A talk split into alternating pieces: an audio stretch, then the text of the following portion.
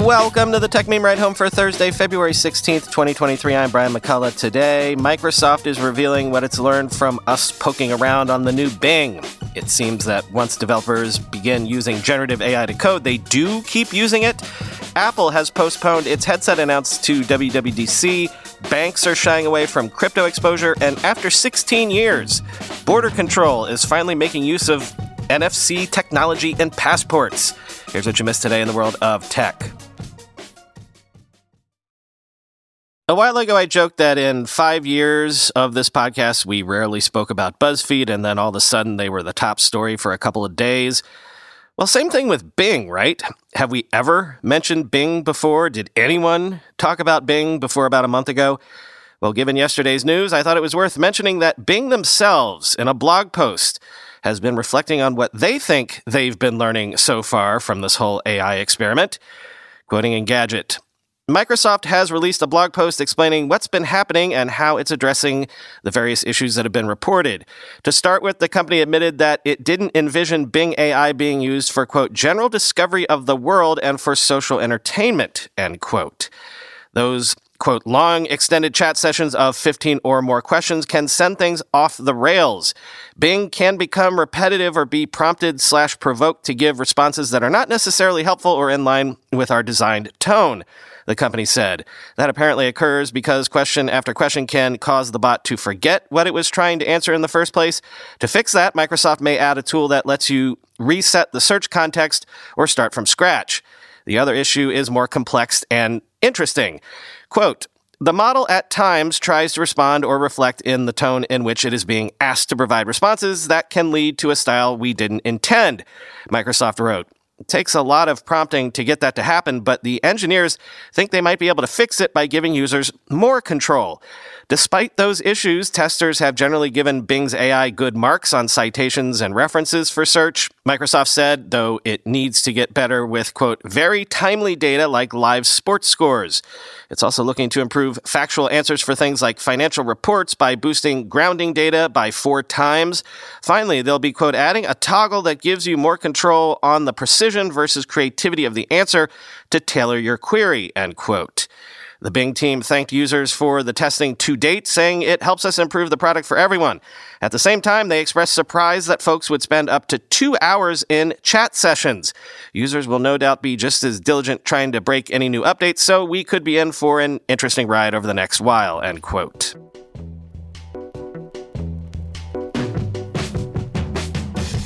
So, another thing I've been thinking about is one wonders if one of the real lasting applications here will be chatbots in the style of that movie Her, right? Like just mentioned there at the end of that piece, just to keep people entertained, just to keep them from being lonely. Or as Ben Thompson has put it, maybe ushering in whatever comes after social networking but also one of the names of the game for this tech going forward. I said yesterday will be whether people continue to use it. It'll also be whether or not improvements can be made, improvements in efficiency, since this stuff requires so much compute, improvements in accuracy is needed clearly as well. So, Interesting, as I mentioned yesterday, that GitHub has updated Copilot with better and more secure code suggestions, but also they offered a key metric that I didn't see yesterday, which does support what I said yesterday, and also what I've been hearing from developers, even from developers at the podcast meetup in San Francisco a week ago, i.e., that once you use one of these tools to code, you never want to go back. GitHub says 46% of developers' code files across all languages were generated recently with Copilot quoting Bleeping Computer. The company says the new AI model, which will be rolled out to users this week, offers better quality suggestions in a shorter time, further improving the efficiency of software developers using it by increasing the acceptance rate. Copilot will introduce a new paradigm called fill in the middle, which uses a library of known code suffixes and leaves a gap for the AI tool to fill, achieving better relevance and coherence with the rest of the project's code. Additionally, GitHub has updated the client of Copilot to reduce unwanted suggestions by 4.5% for improved overall code acceptance rates. When we first launched GitHub Copilot for individuals in June 2022, more than 27% of developers' code files on average were generated by GitHub Copilot. Senior Director of Product Management Shuyan Zhao said, Today, GitHub Copilot is behind an average of 46% of a developer's code across all programming languages, and in Java, that number jumps to 61%, end quote. So there's definite signs of people trying it out, sticking around, and even increasing usage. The article goes on to mention the new security vulnerability filtering system that I mentioned yesterday, where Copilot thinks you're writing flimsy code, so it will suggest what it thinks would be more secure, and that's also obviously quality improvements.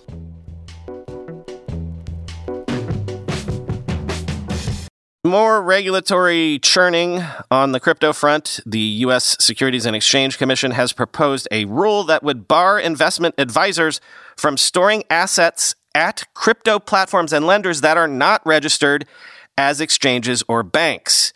Quoting Coindesk.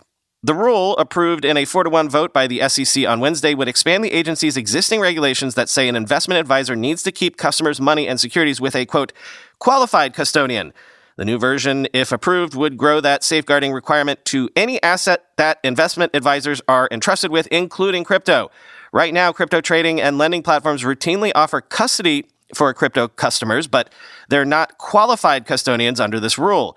An appropriate custodian under SEC's regulations would generally mean a chartered bank or trust company, a broker dealer registered with the SEC, or a futures commission merchant registered with the Commodity Futures Trading Commission. While officials said the rule wasn't specific to crypto, the industry featured heavily in formal remarks reviewing it. Make no mistake, based on how crypto platforms generally operate, investment advisors cannot rely on them as qualified custodians, SEC Chair Gary Gensler said in a statement.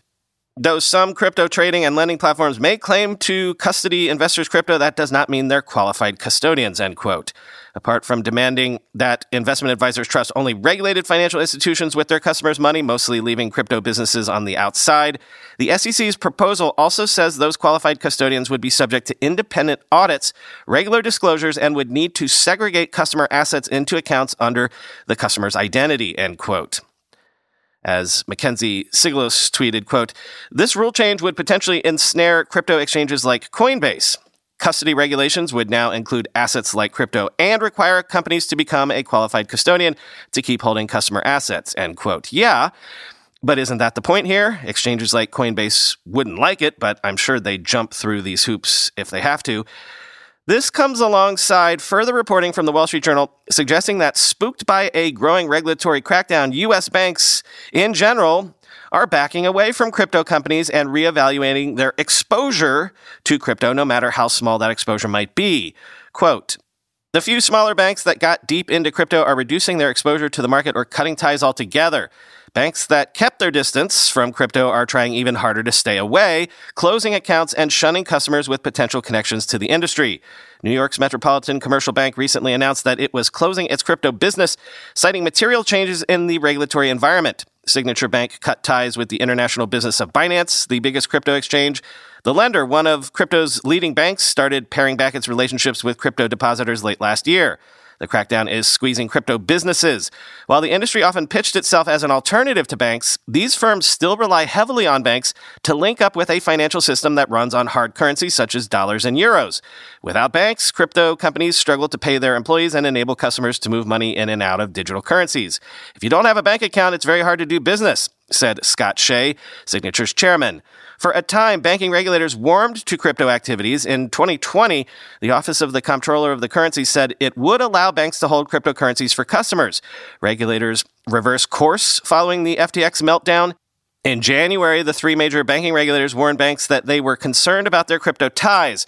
The regulators said they had, quote, significant safety and soundness concerns and questioned if the industry could be safely banked. Quote, that was a red flare that went up that basically says, banks, if you're going to be anywhere near the crypto business, we're going to be looking at you very carefully, said Thomas Vartanian, executive of the Financial Technology and Cybersecurity Center.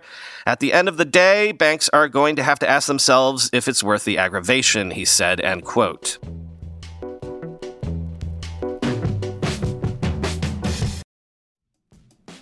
Want a better way to simplify your business finances across expenses, vendor payments, and accounting? If so, Ramp could be a complete game changer. Ramp is the corporate card and spend management software designed to help you save time and put money back in your pocket. Ramp gives finance teams unprecedented control and insight into company spend.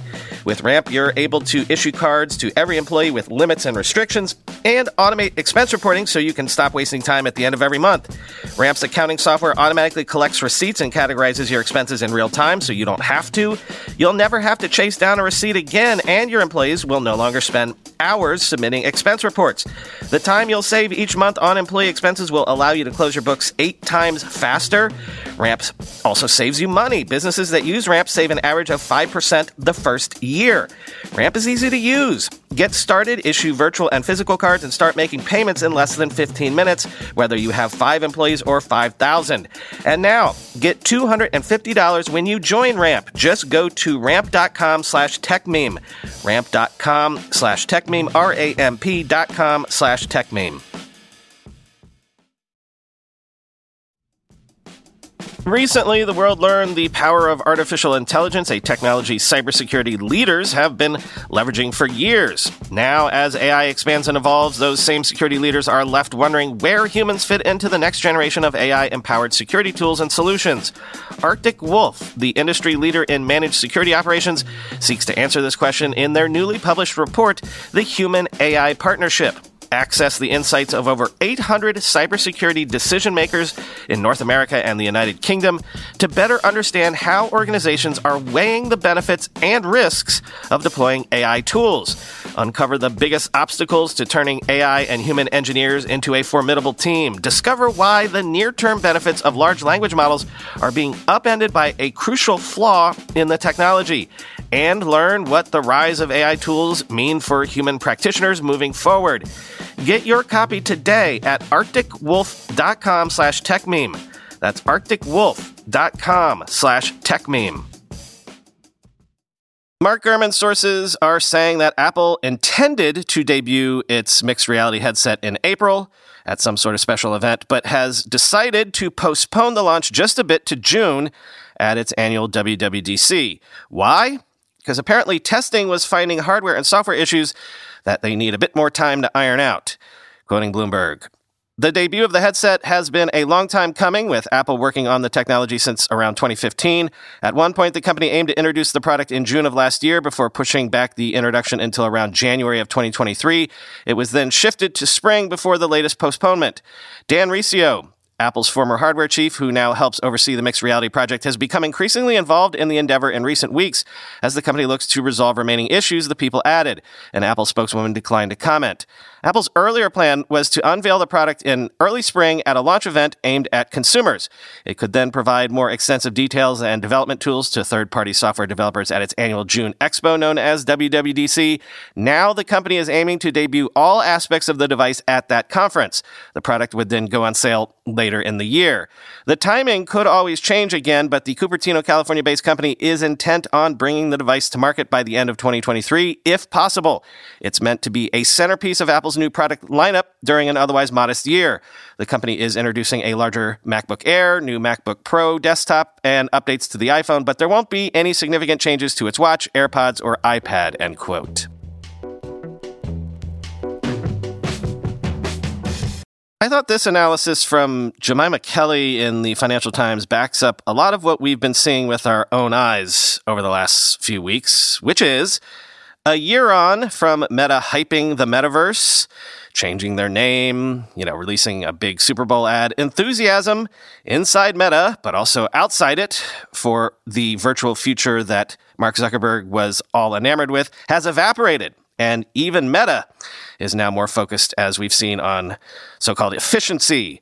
Quote, Type metaverse into Google Trends and you'll see search traffic for the word has collapsed by about 80% over the past year or so. These days, if you want to raise a load of cash, you're better off name dropping generative AI, artificial intelligence that can generate text, images, or other data. Venture capital investments into that particular sector jumped 425% between 2020 and 2022.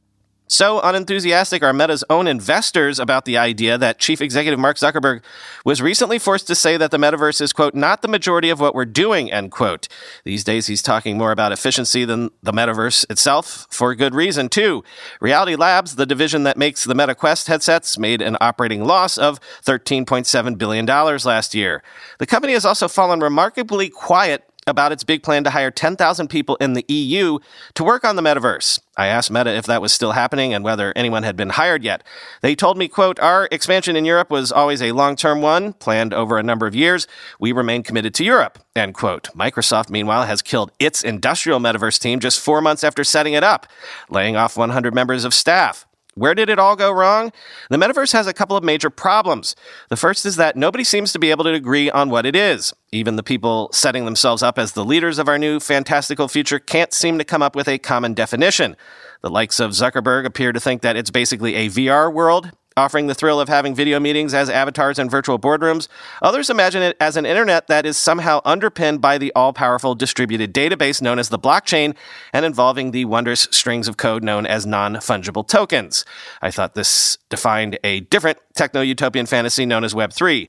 Dave Karpf, a professor at George Washington University who studies the internet tells me Zuckerberg's idea of the metaverse, less about blockchain and more about using a combination of VR and AR to create an immersive 3D internet, is closer to the consensus but is still a woolly concept. It's also nothing new. There have been many attempts to create such a metaverse over the last two or three decades. That brings us to the metaverse's most serious problem. Nobody seems to want it. Karpf himself forked out $1,500 for the MetaQuest Pro and has only used it three times. It's what I call the field of dreams fallacy, the assumption that if you build it, they will come, says Karpf. At this point, we have to look at the results that we've seen so far, and the biggest problem is, is that no matter how good the hardware gets, people basically don't want that, end quote. All this is not to deny the likelihood that as technology advances, the internet will become more immersive, but this will happen gradually and messily. We are not about to step into a suddenly formed blockchain powered virtual world together. The metaverse never really began, and yet it's already over, end quote. Finally, today, U.S. Customs and Border Protection has confirmed that it has begun implementing software to verify e passports, which is good because it's been nearly 16 years since the U.S. started issuing passports with RFID chips, as well as other countries. Quoting Wired, since 2006, the United States and many other countries have embedded these little chips in the back panel of their passports, or e passports as they're known. The chip digitally stores the personally identifying information of the document's owner, including name, date of birth, passport number, and biometric data like your photo, along with a cryptographic signature meant to act as a check against tampering or forgeries. For years, the U.S. has required that visa waiver countries issue e passports to their citizens who want to enter the U.S. Yet, in all this time, CBP hadn't actually deployed the software to execute these validity checks. In early 2018, U.S. Senator Ron Wyden of Oregon and former Senator Claire McCaskill of Missouri wrote a letter to CBP calling on the agency to implement the cryptographic verification, given that the RFID e passport infrastructure had been in place for years. Last week, five years after that request, CBP informed Wyden's office that it has had the e passport verification system up and running since June. CBP says that so far the validation process has checked more than 3 million passports from visa waiver program travelers and has contributed to the arrest of 12 people who were allegedly attempting to enter the U.S. with fraudulent identification. During primary processing, the e passport technology alerted on the documents, and the travelers were referred to the secondary, where CBP officers determined that the travelers were in possession of fraudulent travel documents, the agency says in a statement. Though the verification has been running since June, CBP says that it still can't verify e passports issued by Andorra, the tiny nation between Spain and France that has a population of fewer than 80,000 people. Other than that, though, CBP is running the validation checks for all visa waiver countries, end quote.